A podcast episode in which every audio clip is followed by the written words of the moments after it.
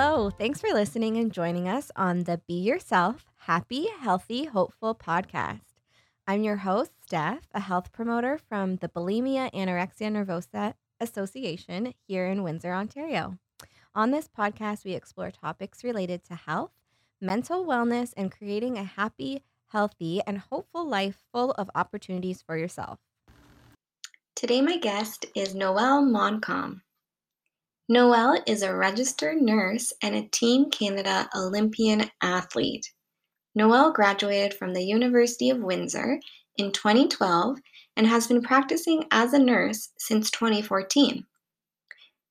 Noelle also competed for the Lancers in track and field, and she is a three time Ontario University Athletics female track MVP and won 17 OUA medals, including 15 gold medals in five years.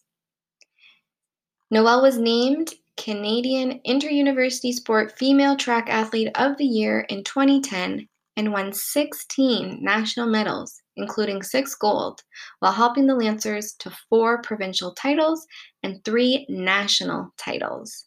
Talk about a talented and accomplished woman.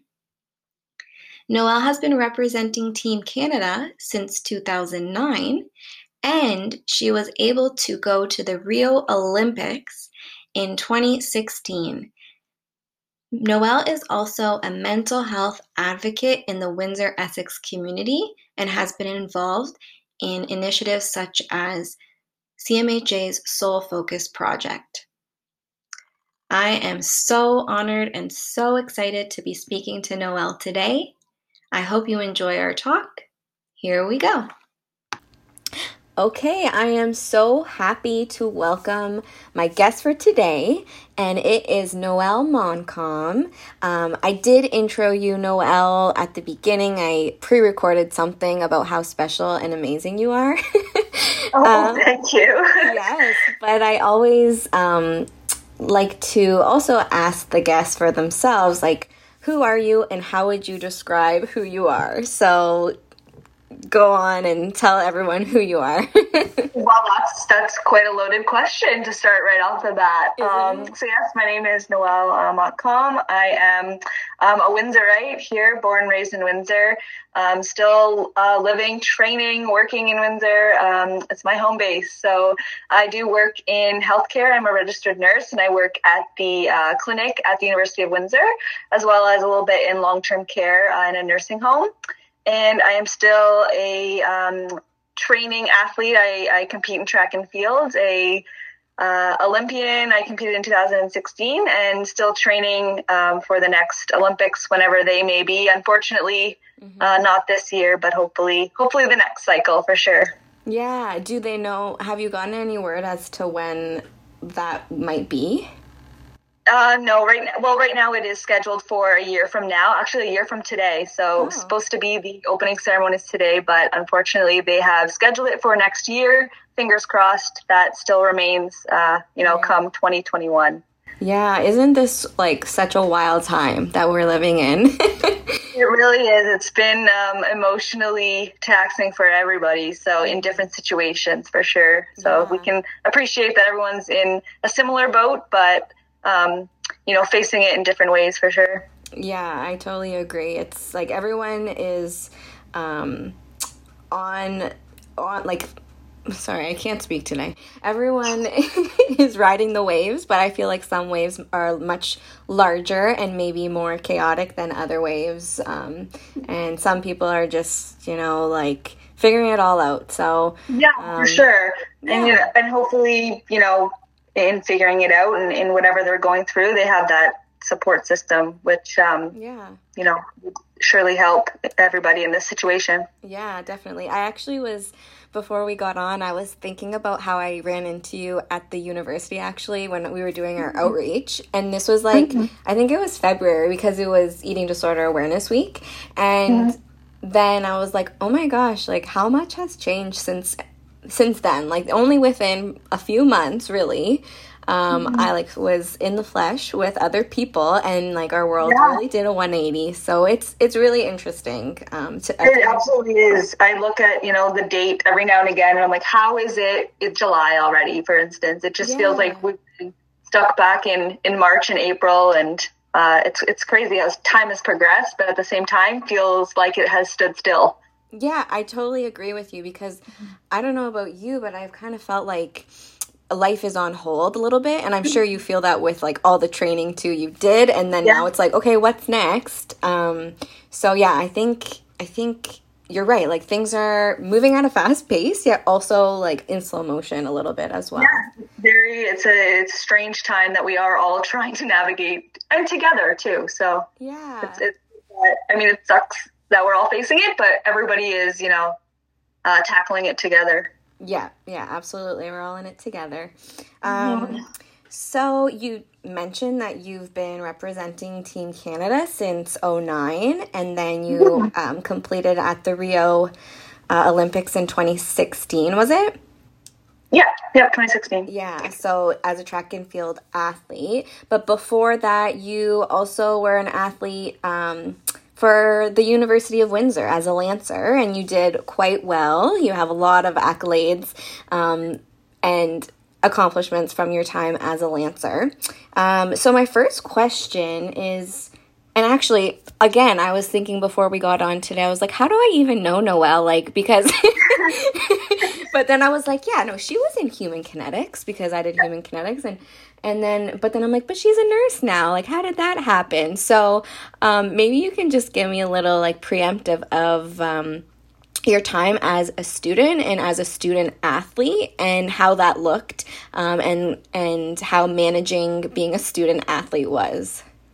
Yeah i mean i look back on on those years fondly for sure but i also look back and think um, i did a lot in a short period of time. And would I change it? No, absolutely not. I enjoyed every moment of it um, from my academics and my athletics. So I did start out in um, the human kinetics program. Uh, but then after two years, I decided I wanted to switch to the nursing program. I had heard good things about it and finished off my. Um, uh, my academics graduated from the university with a nursing degree and i'm practicing like i said now as a nurse uh, and did compete as well for uh, the university as a lancer in the track and field program. And I got to do five years um, under, you know, Dennis Fairall as the head coach. And uh, my coach now, Don Garrett, uh, has coached me through uh, the university program and still now. So definitely have met so many amazing people through that program and had an amazing experience. And they've, you know, those people that I was surrounded with and got to be a part of the team with just helped um, you know, shape who I am on and off the track to this day. So I'm so thankful for it and uh, wouldn't have changed any of it. Mm-hmm. Yeah, I think um, like those key mentors or those key supportive people are like they go such a long way mm-hmm. and um like as you get older i think that becomes more apparent at least for me it has been like if i didn't have these certain key people in my life may, i don't even know if i would be where i am today um, yeah. Yeah. I think in the moment you don't necessarily realize that, but you gravitate toward the same, you know, maybe group or handful of individuals that, uh, you know, you, you look toward for guidance or mentorship. And like I said, you don't realize it maybe in the moment, but down the line, a little bit older, more experienced, you realize, you know, those people really helped to shape um, how I developed and who I am now. So mm-hmm. totally understand, mm-hmm. understand that. Yeah, absolutely. Um, and then I have to also, of course, ask about um, being a part of the Olympics and being on Team Canada. Canada, like that is just must have been such a surreal experience, and I know a lot of hard work went into that. Um, so, can you tell us more about what being at the Olympics was like and competing? Um, and if there was like a moment that really sticks out in your brain that's like, oh my god, I I'm here and I made it. yeah, I mean, a surreal experience to say the least. Um, I, you know, look back on those memories from four years ago and just an incredible experience all around. Just from um, making the team, first of all, uh, we had to compete at our national championships in Edmonton that year, and you know, I hadn't made the team until basically down to the down to the wire and the last opportunity, and having my you know my family and my coaches surrounding me in that moment was amazing. And then um, you know the lead up and the send off and um, just yeah the experience over in rio was incredible. Again i had my family and my coach um, there supporting me. And i know they had an incredible experience as well different than mine but mm-hmm. uh, a moment that sticks out would be you know just walking out onto the track for that first uh, first race that i had. And i felt like I had left all the nerves back in Canada and, mm. you know, the, the job was done and not to say the job was done and, and I made it here and that's it. I'm not, you know, I'm, I'm satisfied with that. I definitely was going to perform to the best of my ability and, but also take in every moment and every opportunity and just appreciate the journey that it took to get there and, and soak it all in and enjoy the experience. And mm. I'm happy I went in with that mentality because I think um, I got to enjoy it a little bit more and then at the same time perform well. So mm-hmm. it was an all around amazing experience that I hope to experience uh, once again, like I had mentioned. Yeah, well, I hope that for you too. Um, appreciate it. Yeah, it makes me um, really happy too that like you were just present in the moment um, and like took it all in and were like yeah like i did what i could to get here. I'm gonna like complete compete to the best of my ability but like i'm here so enjoy it. Because i know it's probably like adrenaline pumping and a lot of like energy around you that i don't know that that would have been easy but i know athletes are trained in in a way where like mentally they um, can like can, kind of slow down and, and, and be present. So that's really awesome. Yeah. Yeah. Um, and then I just no, yeah, go ahead. Did you have something? Else? No, yeah, I was just gonna say um, you did cut out uh, for a little bit, but I think I understood just what you were saying and just that yeah, time sometimes it does. You know, like we were mentioning with the whole pandemic, it slows down and then and then in an instant it speeds up. So it's it's just kind of like you mentioned, staying in that moment and appreciating it for what it was and what got you there and just enjoying it. Mm-hmm. Awesome.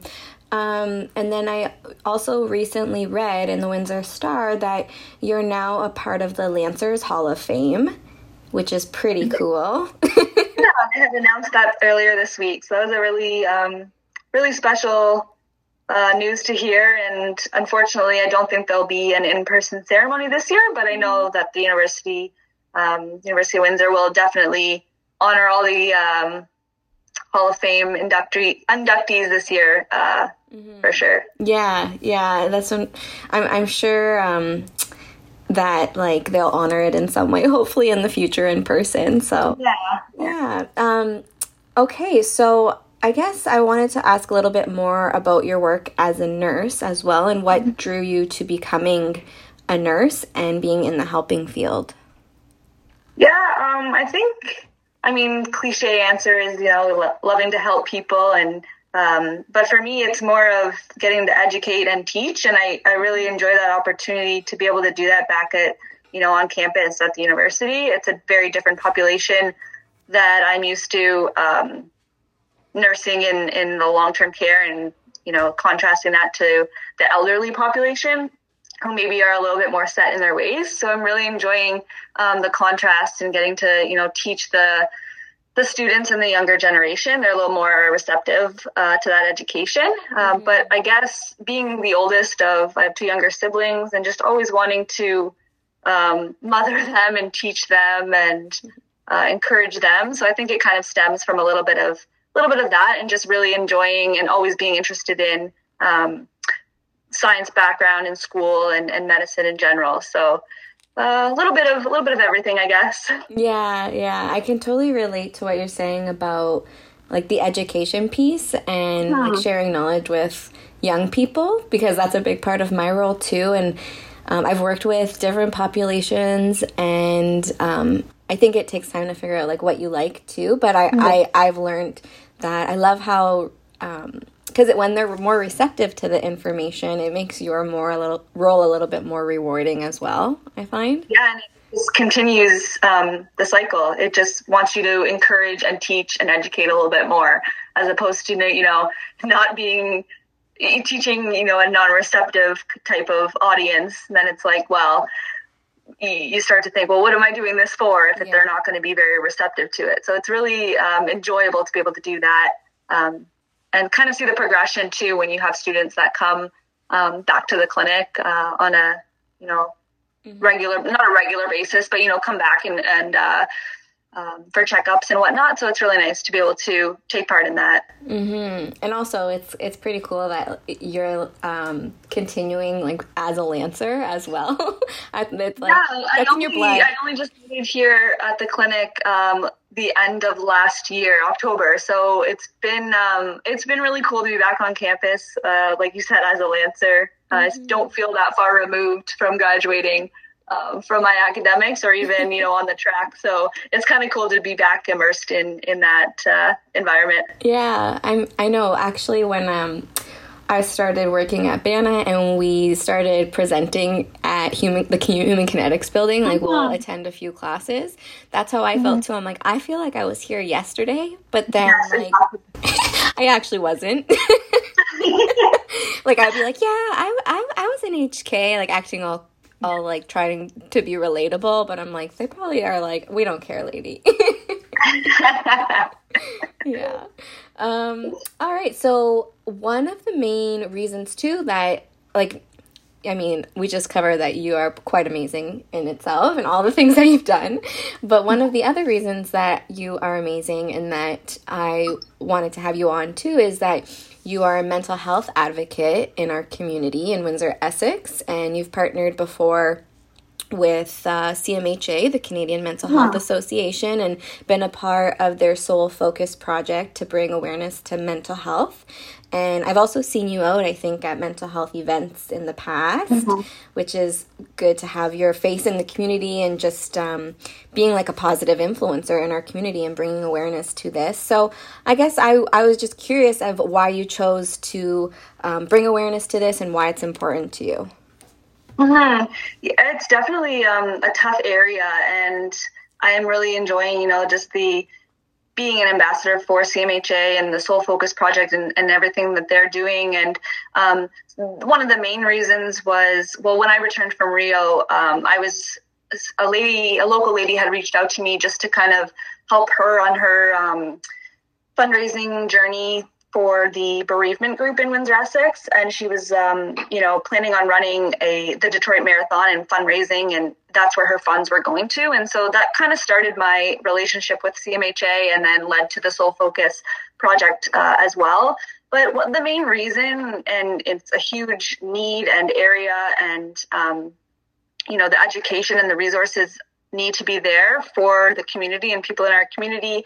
Um, you know, breaking the stigma, that's a huge thing that um, CMHA and Soul Focus, they are pushing for, and rightfully so. But um, I had lost my dad oh, almost a, 10 years ago now um, to suicide, and 16 months later, um, my uncle, his brother. So it's a huge um, passion to me to just be able to you know speak to that topic and get that out in the community that you know we need to break these these barriers and talk about it and continue to talk about it. And like i mentioned surround yourself with the positive supports just to you know be able to access those resources or continue on and, and just speak about it. So that's the main reason that it is been has been um, you know close to me and a passion of of mine. Mm-hmm. Yeah, I totally agree that it's just like getting talking about these yeah. things and um, for people to know that they're not alone. I think like a lot of the time is people don't know where to turn or they're worried about the reaction following them saying I'm not okay and um, mm-hmm. so like having people in the public like yourself who are open about these things is really important to normalize it. So I definitely commend you for doing that. And also thank you for sharing your story there. I appreciate bit. it. Yeah. Um, because like, I mean, you have like, you've also come so far and it's, it's amazing to see and to have a role model in our community that is like, you know what, these things happen. Um, this is normal, and we all have to start talking about it so that someone sees you and is going through something that they say, oh my goodness, so this girl got this far, and um, mm-hmm. she's making it normal. So what what am I waiting for? I need to talk to someone right. about this. Right, and like you said, just to you know allow others not to feel that they're alone in that situation and um, everybody, you know, has a brain in their head and everybody does have mental health. So, you know, to be um, you know, feel alone in that situation. It's unfortunate and for sure just want to continue to get that message out there that, you know, you're not alone and that you, it is okay not to be okay. And you might be okay one day and, and maybe feel okay the next and, and that cycle is going to continue, but that there's people around, um, definitely wanting to support you and resources out there for you as well. Mm-hmm. Yeah. I like how you uh, said that about it's like, okay, if one day you're up high and one day you're down mm-hmm. low. And I heard you talk um, on another podcast about all the emotions that um, came along with being an athlete and then especially when you came back following the olympics and you mm-hmm. had like a lot of emotion but you were like i don't even necessarily know like where it's coming from um, yeah. so can you just talk about that a bit yeah it was um it kind of blindsided me. I don't think I was prepared for um, those emotions that I was going to feel upon, uh, you know, returning back from such a high of the Olympic Games and putting so much energy and emotion into that for you know X amount of years, and then you return back. It, it's all you know, it's all amazing, and you're soaking it all in. But then you return home, and it's um, you're kind of not that life returns back to normal because that was your normal and that was your reality for so long, but um, I just I, I wasn't prepared to feel the way I felt and not be able to um, really put a name to it or understand why I was feeling that way and no one really prepared me for that. So it was very difficult and I would I would cry for no reason. I couldn't understand why um, and be upset over things that I couldn't understand why. So it was really interesting to go through that uh, during what was an amazing time in my life. So mm-hmm. yeah, it was it was interesting for sure. Yeah, that's that's really interesting and like if I could relate it to anything in my life, it's when I've been through a big transition, I guess. Like mm-hmm. I know like when I moved home from Toronto, I was like same thing, kind of like didn't know what to do with myself. I'd be crying one day and I'm like mm-hmm. I'm like, well, I made this choice though. Like why am I feeling all of this? But it's like that transition period and we all go through transitions throughout our life, but those are points in our life where you do kind of have to be especially aware of your mental health and like practice mm-hmm. self-care. Um, so I'm just curious if you have any self-care practices or or what makes you feel good. Yeah, for me, um, I'm. I mean, I wouldn't say I'm an introvert, but I do like my alone time, and I think that's really it's really important because in order to give to others, you need to first give to yourself. So just taking that time, I like to read. I like to right now. I like to garden. Um, there's podcasts that I do like to um, listen to, and just things that I enjoy doing and taking the time out of the day once I've given to others to just give back to myself. And I think in order, you know, to be able to continue that cycle, you need to take care of yourself so that you can um, continue, you know, taking care of others and and maintaining those relationships with others. Mm-hmm, like filling your cup before you you uh, fill other cups. And Absolutely, then, and it's often easier said than done, but it's um, for sure it's, it's true. Yeah, it, it is. It's like all those those little things too like really do add up like you said like it's as simple as gardening for you but like that that does fill your cup and it seems so silly and little but it it's so mm-hmm. big in the long run it's a cumulative effect. yeah it allows you just to regenerate and plug in and and and regroup so yeah um and I really like, you've alluded to it a couple times, of the importance of positive people and a support system to help maintain mental health. Um, why do you think a positive support system is so valuable to our mental state?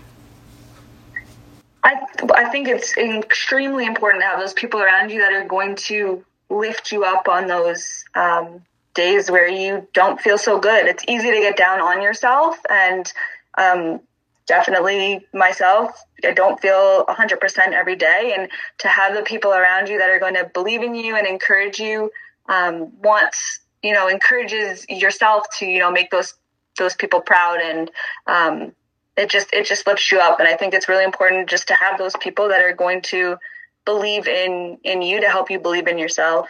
Mm-hmm. Yeah. That's like a huge strong um message that we try to like when we're educating the youth too and going to schools is like surround yourself with those positive people and um, do it do it now. Like start to try to build your community because those those um those people are what you need in those times when you get a little lower and we're all going to have the low moments right? So it's just really important for our mental health. So i love how you um, put an emphasis on that as well. Um, okay so because we are Bana and because we our focus is on eating disorders, I'm just going to shift the conversation towards food. And I know yeah. probably as an athlete, um, your relationship with food likely varies or you're fueling yourself in different ways. So I just wanted you to comment a little bit about how, as an athlete, how do you think that impacts one's relationship with food? Yeah, um, it, it's difficult. Um, I I know that um, you know nourishment and fueling your body for performance looks very different from eating, uh, you know, than eating for health and wellness and longevity. Um, mm-hmm. And I've kind of struggled with that a little bit. I, I, I know the distinct difference, and you know, there's times where I know I need to eat this certain way because it's going to either um, fuel my performance, my practice, my training session, um, or my competition, or it's going to help me recover. But these things may look a little bit different from somebody who would, you know, be eating foods on a daily basis for their health and wellness. So, for example, lots of fruits and vegetables. Well, for an athlete, that's very um, hard on the digestive system. So, there's different ways that, you know, an athlete could either cook those fruits and vegetables or uh, in order to consume them and you know be a little bit easier on their digestive system. But it's you know gaining that education that knowledge in order to realize that. So i've kind of it's actually been a battle you know in, in the years past where it's okay i need to either eat for sport or eat for you know my health and wellness like i mentioned um, you know for years to come.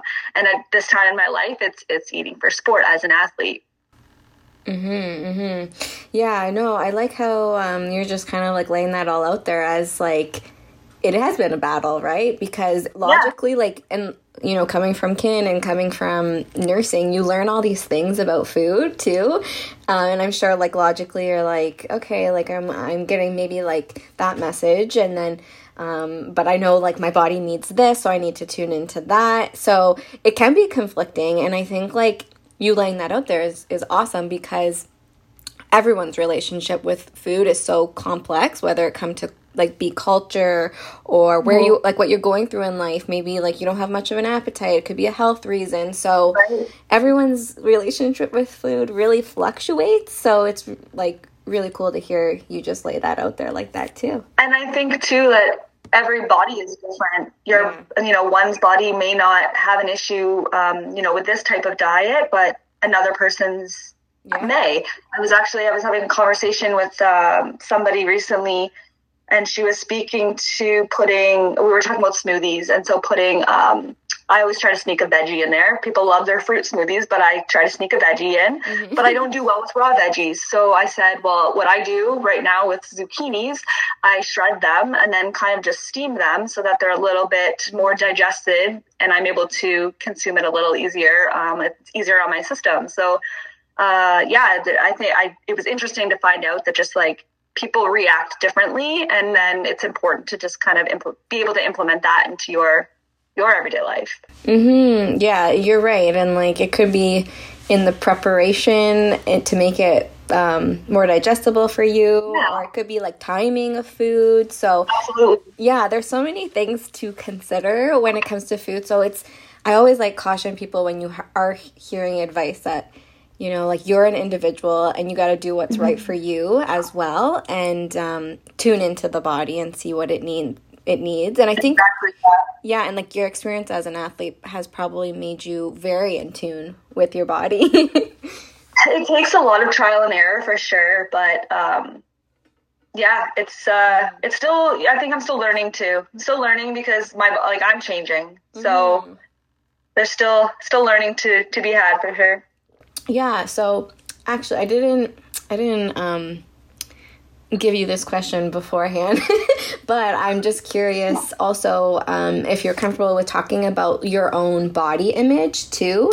Um, so, like at Bana, like body image is basically how we think and feel about our bodies, and um, maybe like I don't know because you're so like frequently training. I I just am curious if like if there's times when you're not training and your body might you that might be visible in your body and if there any emotion behind that or um, is this is this like not even something that comes up for you? Oh, I would I would say that um, I didn't actually get the whole question because you cut out. So I just want you to repeat the question so I can. Yeah, sure. Sorry. okay. Um. So basically, it was surrounding body image and yeah. if um, the way you think and feel about your own body has changed as an athlete like perhaps in times when you're like training like so much more frequently and then there's like uh-huh. off times where you might not be training as much and maybe like it's visible in your body or or maybe it's not something that even is on your radar yeah. but i'm just uh, curious if body image is ever a factor for you yeah, um, in my sport, I guess in, in track and field, and in every sport, you you go through phases in your training and your competition. It's not a year round thing, so your body definitely changes. So in in my base season um, phase, more in the fall, I'm going to look different and feel different than I do at this time of year in the summer when I'm training or when I'm competing um, and racing uh, more frequently. So just by nature of my training, my body really changes. Um, mm-hmm. It's sometimes difficult to kind of accept it, but I understand the reason why.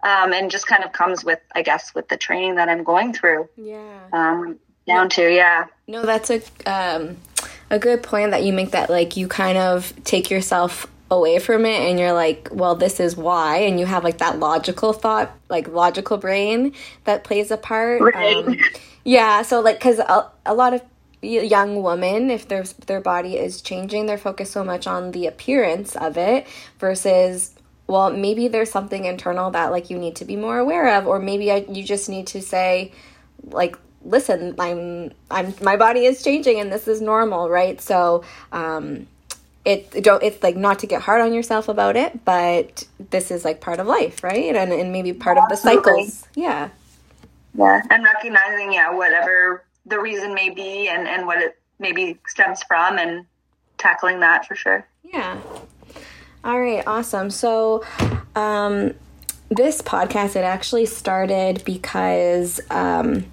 you actually might know sarah Santarossa mm-hmm. yeah she yep. yeah so she was doing research um in in collaboration with Bana. And so the focus was really on social media mm-hmm. and how like social media now has an effect on how like we are feeling about our bodies too.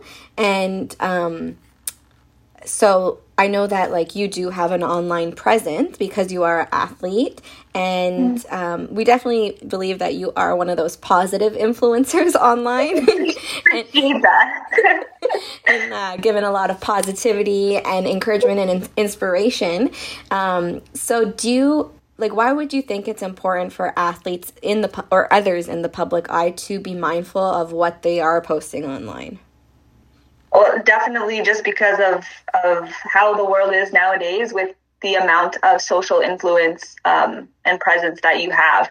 You I don't think one realizes who they're influencing and how many mm-hmm. they're influencing. And, and for me, it's, you know, being a lot of what I, you know, post uh, on social media is my athletics or my mental health um, um, you know involvement there. And so i think it's i can understand and realize that i do have a lot of younger generation that sees that and looks up to that. And so just being mindful and posting in i guess that same lane um, and staying just true to you know who i am and myself and and that um, brand i guess if you will and just understanding that there are people who are looking up to you and are going to uh, going to see everything you know what i mean and that's just the the world that we now live in so i think it's it's extremely important for athletes to recognize that mm-hmm. and stay true to themselves mm-hmm. and even um also like that's a piece of advice we do give to young people too is like you never know who's going to be looking at that and like maybe you will want to get on that track team one day and then like you never know if that coach has some like mm-hmm. like comes across a post that like doesn't align with the team's values like you never know how that might impact you as well right? So it's a good um, message you know like not only like where you are in life but even like a young person to be mindful of too right? Yeah for sure. I think it's interesting another way that i kind of approach social media is like a personal journal or diary. So a lot of times i will uh, draft a post or and I'll just sit on it and I'll save it and think about it and how it aligns with you know where I am now. And if maybe a day or two or a week or a month passes and it you know still doesn't speak to me um, it was still true to me at that time and I did it for myself but didn't necessarily have to share it with um, the public and those that um, I may be influencing. Mm-hmm. Yeah, I really like that. Think it's like a think and pause before you post. Yeah, absolutely. Yeah, no, I do that too. I I use my notes app all the time, and like you said, like it's just also a way to get out, like a, yeah. like a brain dump almost. Yep, exactly. It's just my way of kind of journaling, but um, in a different different platform. Yeah. Um, and you and I were lucky enough that we didn't grow up with social media, like, and all of the pressures associated with it.